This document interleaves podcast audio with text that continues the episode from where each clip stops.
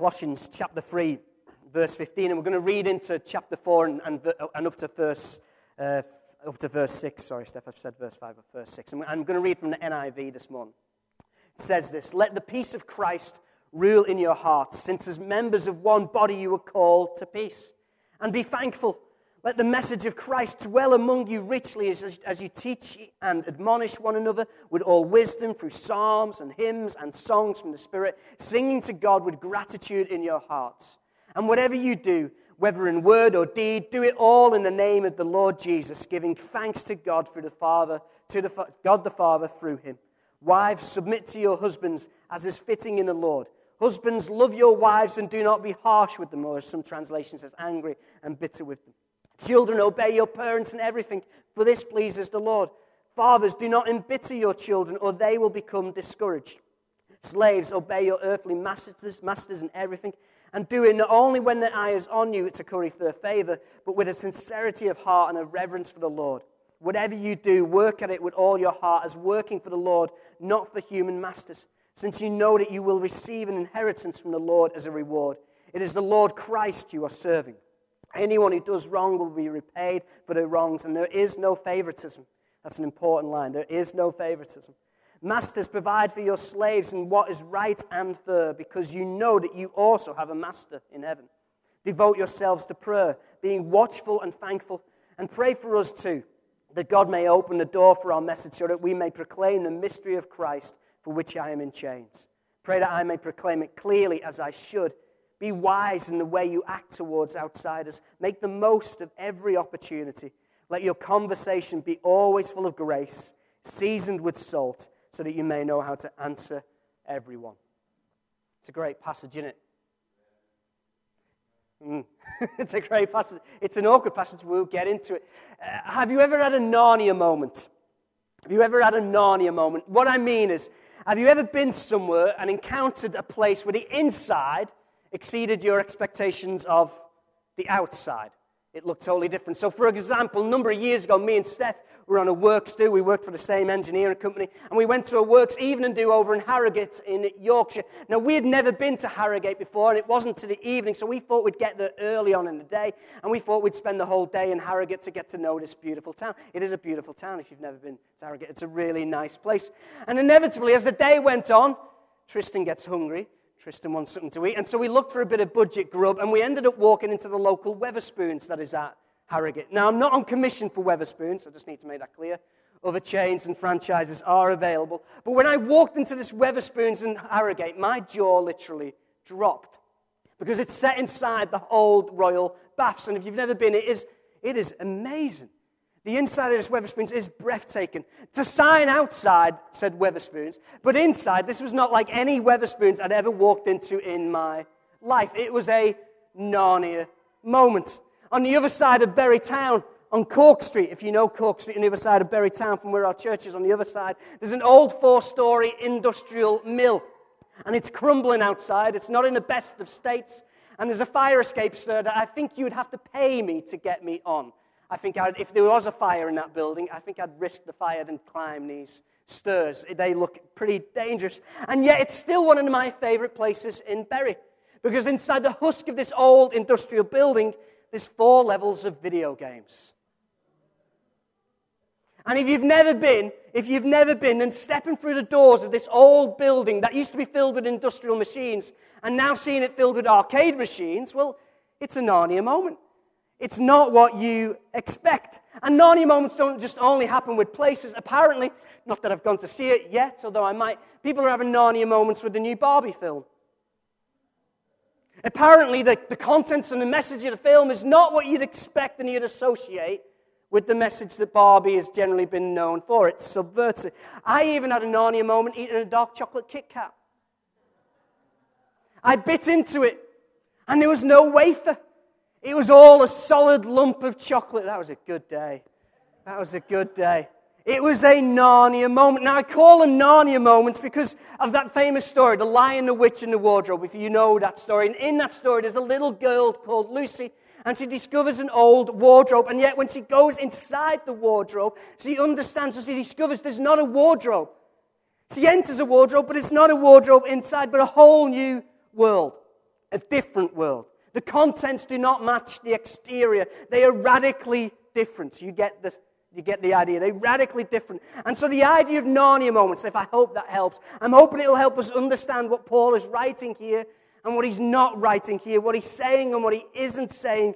Because these words have sparked a lot of controversy and have caused a lot of harm in the past when people have used them the wrong way. And so before we get into these words, I just want to remind us that in the passage prior to this that Helen talked on a couple of weeks ago, that he shared with us, Paul is writing to believers who live in the city of Colossae.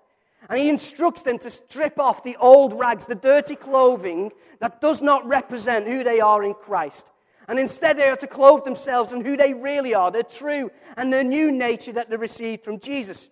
And so, rather from exhibiting self asserting and self dominating, sorry, self indulgent behaviors that are harmful and exploitive to other people, they should instead, Paul writes, demonstrate mercy, kindness, compassion, humility, gentleness, and above all, if you know the passage, above all, love.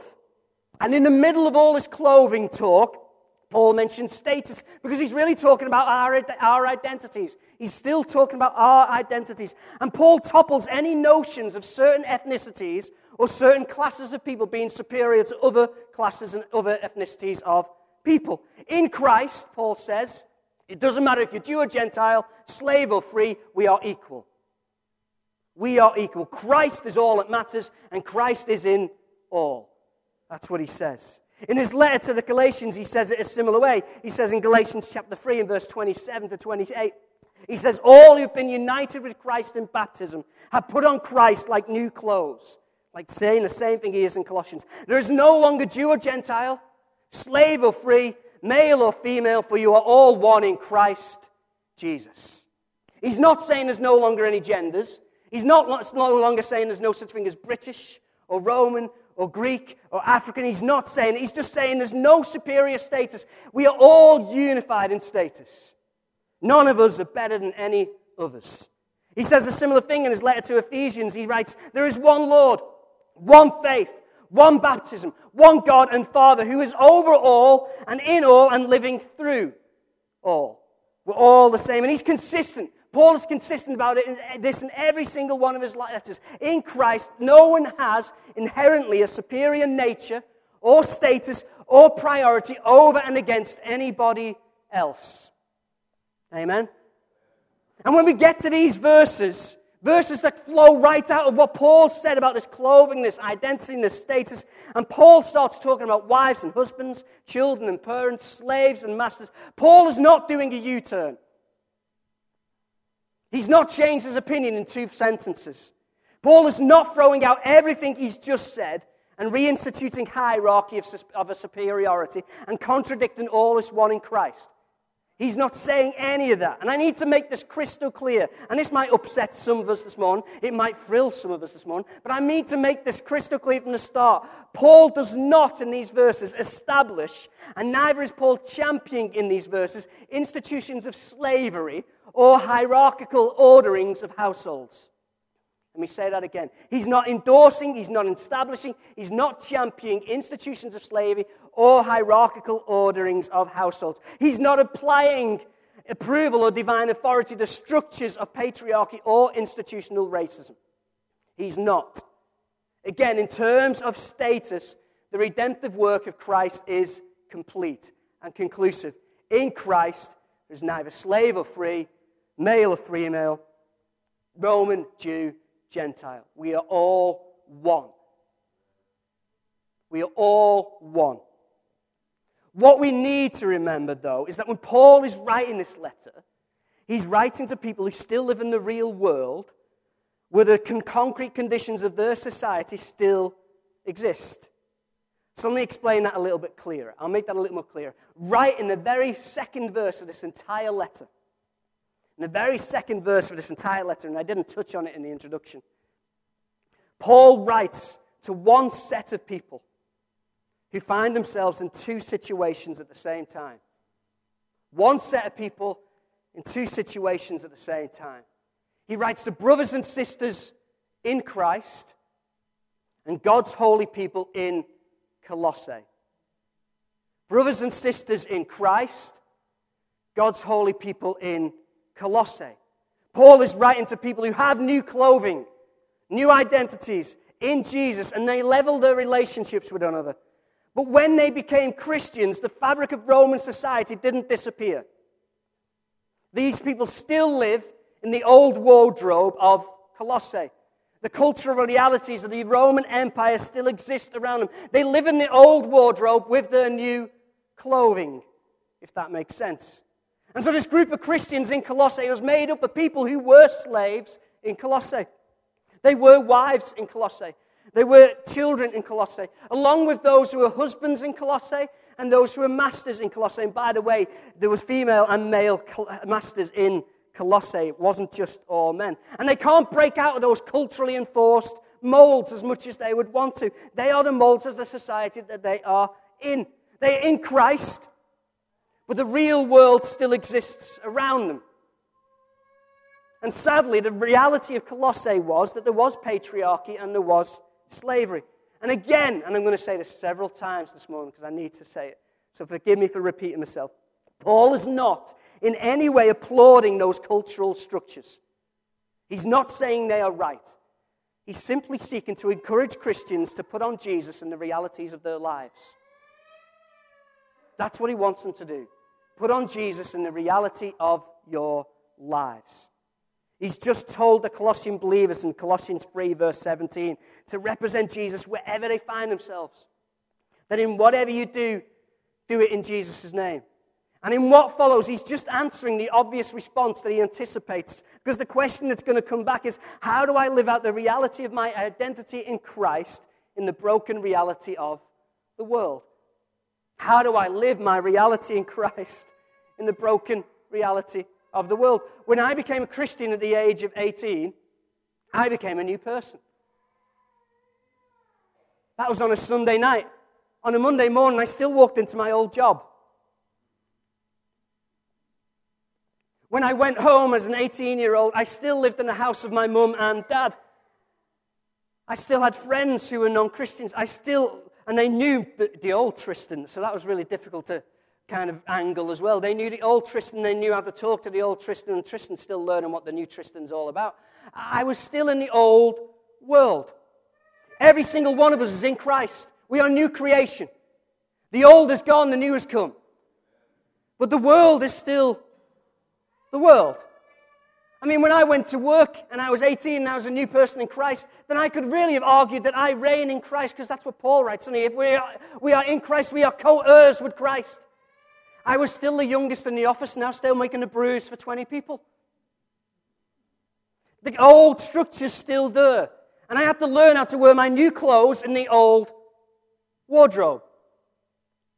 Now, of course, in saying that, there are those when you read these words and they're disappointed with Paul. And they think Paul should have said more, and they think the early church should have done more to tear down these power structures and say something and do something. But that's a really unfair critique. Because Paul and the early church were not some dominant superpower within their culture. The early church was a minority. And there's no voting rights. There's not that. It's not that kind of system. And even Paul, he said when he writes this letter, he finds himself in prison. What rights does a prisoner have in Colossians to say anything? And more than this, that critique's wrong because actually I think it's blind to how revolutionary Paul is in these verses. Paul's very revolutionary in his verses. And the early church and Paul might have found it hard to step out of the old wardrobes that the societies had them in. But using the freedoms they did have, Paul and the early church certainly changed the insides of those wardrobes to look like something completely different. They changed the insides to look different. And so, against the backdrop of his own culture, these verses are really revolutionary. Because Paul takes the conventional understandings of these relationships and he plants in them Christian ingredients that are going to change them from the inside out. And we may be blind to it in our own privilege and our own freedoms today. And, but in these instructions, in these instructions, Paul actually pushes against any manifestation of domination. He pushes against it. And while it might not meet our sense of equality today, nevertheless, his vision for households unsettles and deconstructs any ideas of someone being superior. And he urges all people to practice self sacrificial care, love of one another. He does something so the contents don't look like the exterior. He does something so the contents don't look like the exterior. So I just want you to look this morning at Paul's approach, if that's okay. If it's not, I'm still doing it anyway. I want you to look at his approach. Firstly, you might not understand this, you might not see it. Firstly, in all three sections, and I'm going to focus on those tricky verses, verses 18 to uh, chapter 4, verse 1. Firstly, in all three sections, whether it's wives and husbands, children and parents, slaves and masters, Paul addresses who the, who the person who is seen least in Roman eyes, the person who is seen as inferior in Roman eyes, he addresses them first. So the person in Roman culture had the least priority. Paul decides, well, I'm going to prioritize them. And the person who was meant to be seen as more respectable and had the priority, Paul makes them wait and he addresses them secondly. Paul shows a special concern and a priority for those the world treated as subordinate. Secondly, Paul speaks to the lower person directly. He doesn't speak to them through their cultural superior.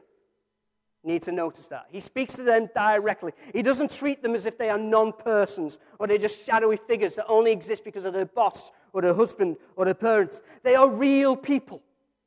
And he addresses them directly as real people. They are his brothers and sisters. And they're not eavesdropping in on this letter. He's not expecting them to eavesdrop on this letter. They are part of the audience he is writing to. He expects them to receive this letter just as much as anybody else in the house churches that he's writing to. They are part of this. Everything he said about the status in Jesus, they are the audience of that as well. Thirdly, leading on from that, Paul speaks to those who are lower, and when he does so, he talks to them as if they have their own urge agency and as much freedom as anyone else. All right? In other words, Paul doesn't speak to them as if they can't make their own decisions and they can't make their own choices and that someone has to make those decisions for them. He talks to them, assuming and affirming that they have self authority and self ability to make decisions for their own lives. That's really important. Need you to see that. Paul does not tell anybody in this letter with superior status to tell anyone of lower status what to do. Do you see that? Paul speaks to those that the Romans thought as inferior, and he speaks to them, even though Roman society might not have granted them this freedom, he speaks to them as if they have the freedom to make their own choices and act in their own way. That's huge. That's huge. Fourthly and finally, I mean, finally in the fourth point, it's not finally in the sermon. In Paul's radical approach, I want you to see that when Paul speaks to those who are lower in status first, and he speaks to them directly, and he speaks to them affirming their freedom and their ability. He encourages them to do something. He encourages them to do something. But when he speaks to those with higher status, he prohibits them.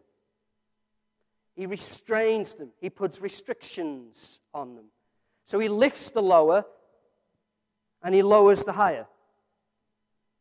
In other words, he's making the last first and the first last. And when you make the last first and the first last, there's no more last and there's no more first. Now, admittedly, when you read these instructions, wives submit to your husbands, kids obey your parents, which I think is a good one, kids obey your parents. It's a shame my two aren't here this morning. I would have uh, been good. Slaves obey your earthly masters. I can understand that when you read those instructions, they may not see him as an encouragement to do something. And understandably, they might see him as if they're granting rights to the superior, but they're not, all right? So they're not. So let's take a close look. So, taking a closer look at these instructions to wives and husbands, because I think that's the one that's on most people's minds in this room. And Steph's given me permission this morning to say this. So, so first start looking at wives and husbands. When Paul says the word submit, submit does not mean, it certainly does not mean to become some demeaning, downtrodden woman.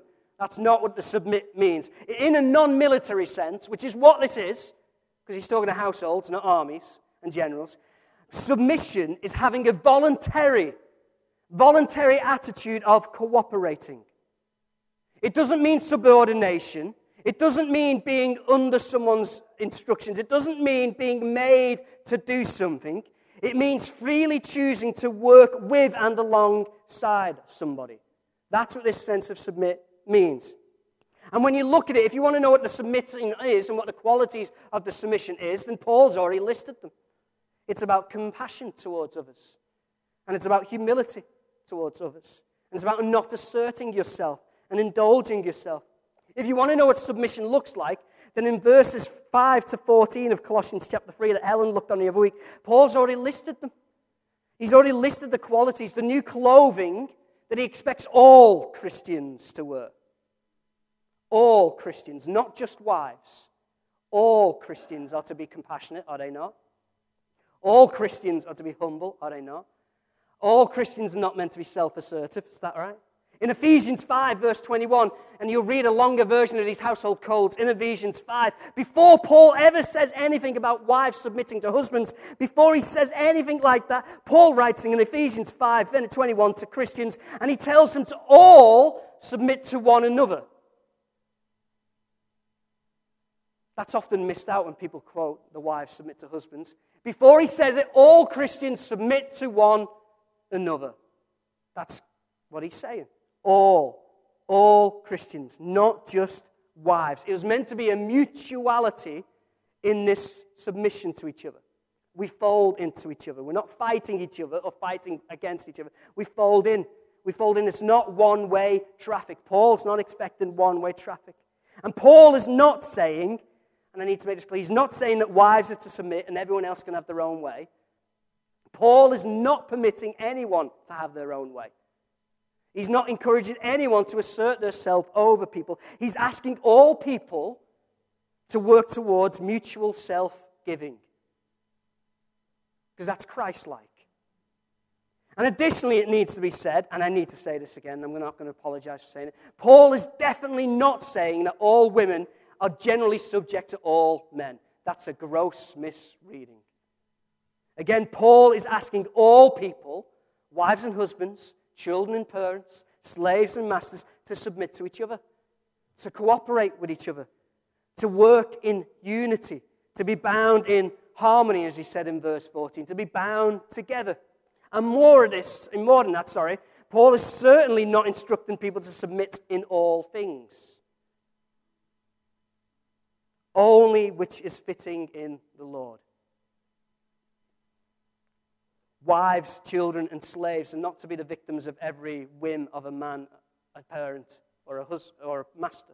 All right? Submitting to unkind, selfish people in degrading, servile way is not what Paul is asking for. There's no obligation in this passage to submit to foolish, manipulating, and abusive behavior. To do so is not fitting in the Lord. I don't think the Lord would want that. To do so is not pleasing to the Lord, as he says in 20. To do so is not working in the Lord because abusive behavior is not the work of the Lord. Does that make sense? Because people have often used those terms as if to say your submission is what's fitting in the Lord. That's not what Paul is saying. He's saying the things you submit to are just the things that are meant to be fitting of who Christ is. He's just repeating what he said earlier in his passage. But you put your roots in Jesus. Abuse is not Jesus. So don't put your roots in that. Don't submit to that.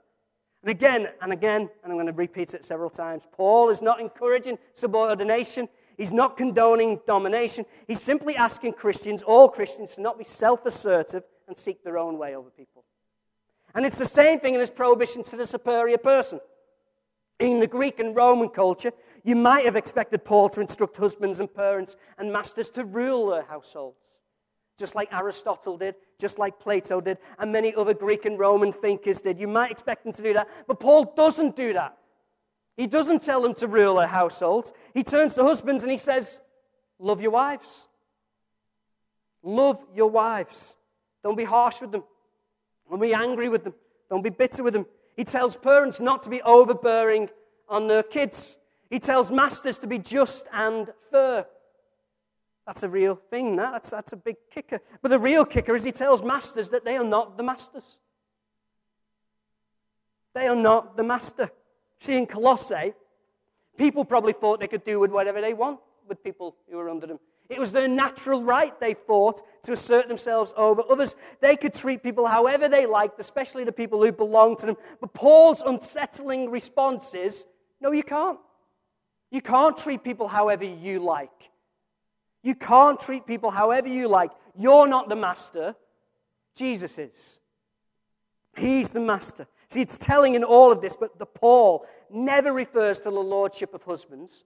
He never refers to the lordship of parents. He never refers to the lordship of masters. And he never places wives and children and slaves under their lordships. In every statement, Jesus is Lord. Jesus is Lord. Everyone else is accountable to him, including those who thought they were lords. Does that make sense? So, in our household, and Steph's given me permission to say this this morning, I'm not the boss in my house. I'm not the boss. Steph's not either. Jesus is. Jesus is the Lord. And the idea is I'm meant to cooperate with my wife as we both work under his headship. Now, of course, there's times when someone needs to make a decision. And when it's about food, it's normally Steph because she's more healthy than me. And when it's about finances, it's normally Steph because she's so much wiser on finances. I take a lot of persuading when it's financial, but Steph's so much wiser and so much knowledgeable on it. But when it's other things, and I'm not sure what, uh, but there's other things, and then Steph listens to me because I've got a little bit more experience and a little bit more worldly wisdom on it. I don't mean worldly in a sense of world, you know what I mean. But I've got a bit more. We, we just lean on each other. Who's the more expertise? But ultimately, we're cooperating with each other as one underneath Christ. I am not Steph's Lord. Jesus Christ is Lord. Does that make sense? Our kids, yes, we tell them what to do. They don't do what we want them to do, but we tell them what we want to do. They go to bed at a certain time. Yes, we put rules on them. With, there's a little bit of discipline in the sense of, no, you can't play a game past midnight. There's that kind of stuff. There's always that kind of stuff. And, they only eat what we eat and that kind of stuff, and we eat together. But I've got to remember, they're not my kids. They are my kids. But my parenting is underneath Jesus Christ's lordship. I don't want to break the will of my children. I want my children to be able to make decisions for themselves because there's a lot of pre-apatia in this world, isn't there? And if I create a weak-willed child when I raise them, then they're not going to survive long in this world as a good person. They're going to fall into everybody's whim everywhere, aren't they? And so there's a way I've got to raise them. Yeah, there's times we tell them off. But I've also got to understand if, I, if we tell them off too much, are we just going to do the red sin, as they tell us? Now, there's times when children wrongly accuse their parents of being tyrants. I've been uh, we've switched the lights off at a certain time. Oh, or we've said they can't have the internet for certain time. And we're like, we've become like cruel masters and we're horrible people who need to be overthrown. Ah, but ultimately, they get it. They get it, we're not. But you can understand this. I hope my, per- what I want is for our kids to see Christ in our parenting. Not just people wanting to have their own way over the kids. Does that make sense? See, in all of this, Paul is revolutionary. We don't read it often. We don't read like that because we read it from where we are. But Paul is revolutionary. He's not permitting anybody to be arrogant or domineering over anybody else. And again, to repeat what I've said, and I make no apologies for saying it again, Paul is not establishing, he's not reinforcing, he's not championing institutions of slavery or hierarchical orderings of households. He's knocking all the props out of all that domineering behavior. He's taken the old wardrobes of, Chris, of Colossae where Christians live, and he's planting in them values that will radically change them from within. And the result that Paul wants is he wants the surrounding society that whenever they open up these wardrobes that these Christians inhabit, that when they open them, the expectations of what they'll find there will be totally overturned. They'd have Narnia moments when they look at these Christian households. Because in the place of superiority and subordination and self assertion and people warring for that kind of who's the boss kind of thing, they would see actually mutual cooperation, understanding, humility, unity, and self giving love.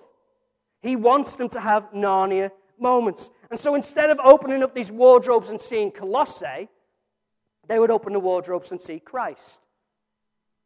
The contents would defy the label.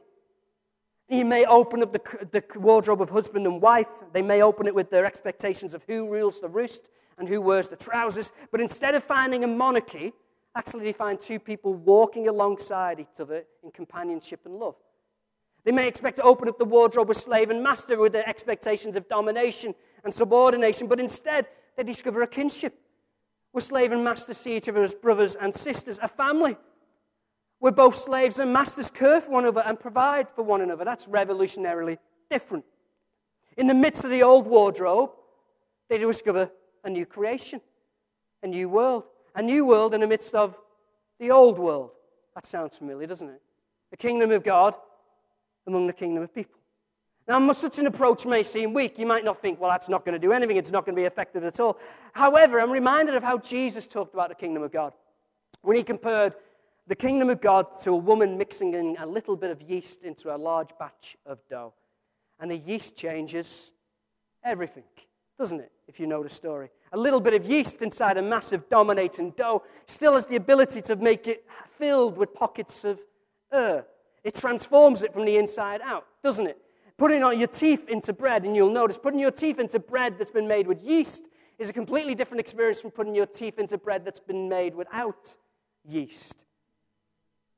You can see that. And maybe that's Paul's approach from his powerless position because he doesn't have any power in the society.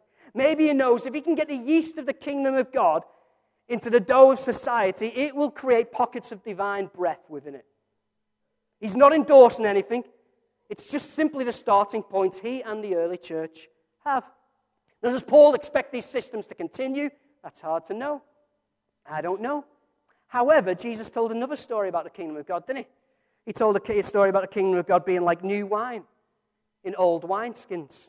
You read that in Matthew 9. The other one about yeast, you'll read in Matthew 13. And what happens when you put new wine into old wineskins? The old bursts. And maybe Paul knew, and maybe that's his expectation. Maybe Paul knew, or he does know, that living according to Jesus Christ's model for what human life looks like within the models of the structures of our society, well, you can't do it without changing radically the relationships of the people you have within that society. The wineskins have got to burst eventually because ultimately they cannot contain the new wine. And Paul's tactic, I want to be honest with this one, Paul's tactics worked. Christianity has revolutionized our world. The seeds he planted has borne fruit. There's a historian and a sociologist called Rodney Stark. He's wrote a great book called The Rise of Christianity. Excellent book. Really good book. And he says that despite the modern denunciations of Christianity as patriarchal and sexist, he said it's easily forgotten that the early church was especially attracted to women. To women. He writes that women flooded into the early church because they had an improved status within the Christian subculture of their societies. Their marriages were better, children were better and better perfected for. And actually, women, if you didn't this, and I can recommend you a number of books about this, women were fundamental to church growth. I don't think the church would have grown the way it had if it weren't for women in the early church. In the late fourth century, he was a sole Christian voice, a guy called Gregory of Nyssa, who spoke out in a culture saturated with slavery. And he condemned the practice as evil and ungodly. He was a lone voice, well, the one that we have written. I'm not saying he was the only one, but he was, he was a radical voice in his time. Why did he do that? Because he knew what Paul was up to. John Wesley, the founder of Methodism in the 18th century, was one of the leading voices against the charge of slavery of, of, of, American slavery and African slavery and European slavery. He, he was against it all and he spoke out against it and led the charge along with loads of other people. Our Quaker brothers and sisters, that in the midst of the Industrial Revolution in our own country, when everything was getting big and better and production was amplifying and people were getting left behind and forgotten about, it was the Quakers within the industry that led the change in the law in making sure that we have acts of welfare that looked after our workers. Christians have changed the world. Or should I say, Christ and Christians have changed the world. And even our modern conception of human rights. The reality is, we wouldn't have any modern conception of human rights if it wasn't for the new wine of Christ.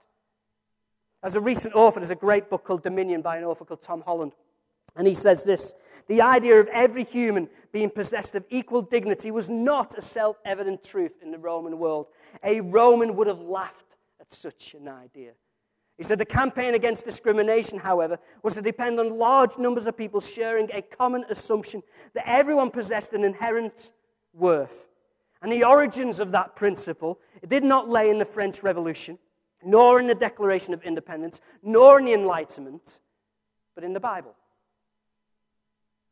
See, Paul's approach fermented, and it's burst a lot of wineskins. in our world. It's changed the course of history.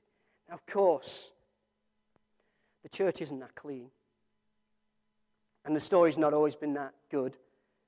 And it's not always been that neat. And yes, there have been those who found themselves in a position of superiority and privilege within their culture, who did not allow, allow the new wine to reshape their relationships because actually it would have burst the structures that gave them that power. But I want you to know that such a behavior was not aligned with what Paul is teaching here, even when they used his words and misappropriated his words. See, Paul is not championing structures, he's championing Christ likeness. He's not promoting patriarchy, he's promoting humility and kindness and selfless love. He's not condoning slavery, he's calling for justice. And if we misunderstand these words, then what we end up doing is we end up building the old wardrobes and refitting the old wardrobes instead of wearing the new clothing. And that's the wrong way around.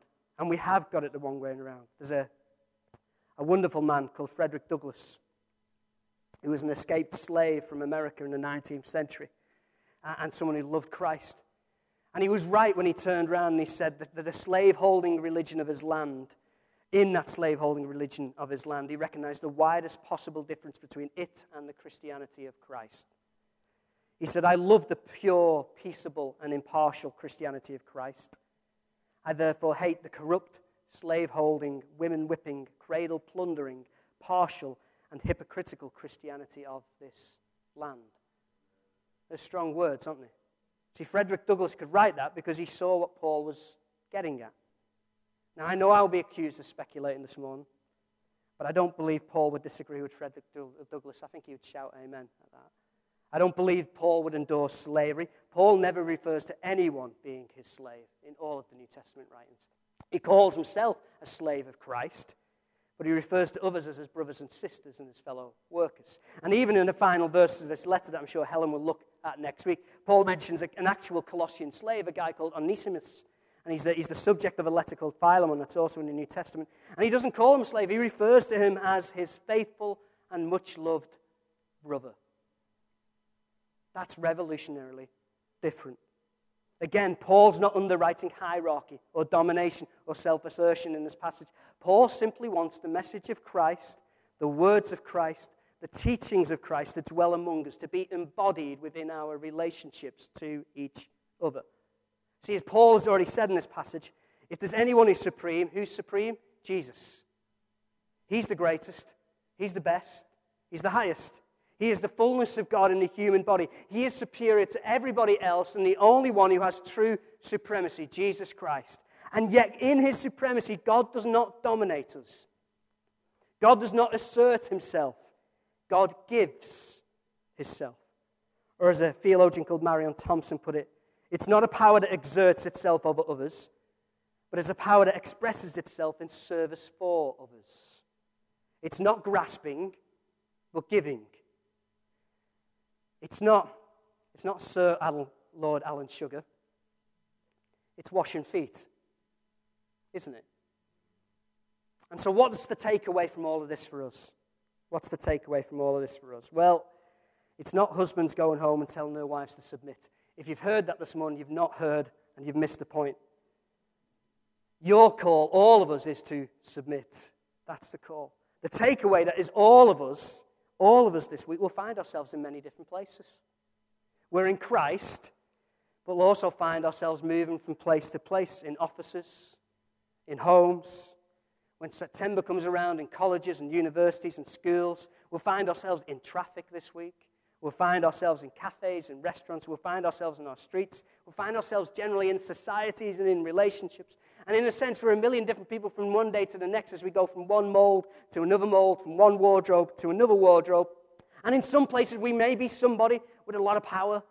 And in some other places, we may be absolutely nobody with no power at all. But wherever the wardrobe is, wherever you find yourself, as Paul writes in verse 6, chapter 4, be full of grace and seasoned with salt.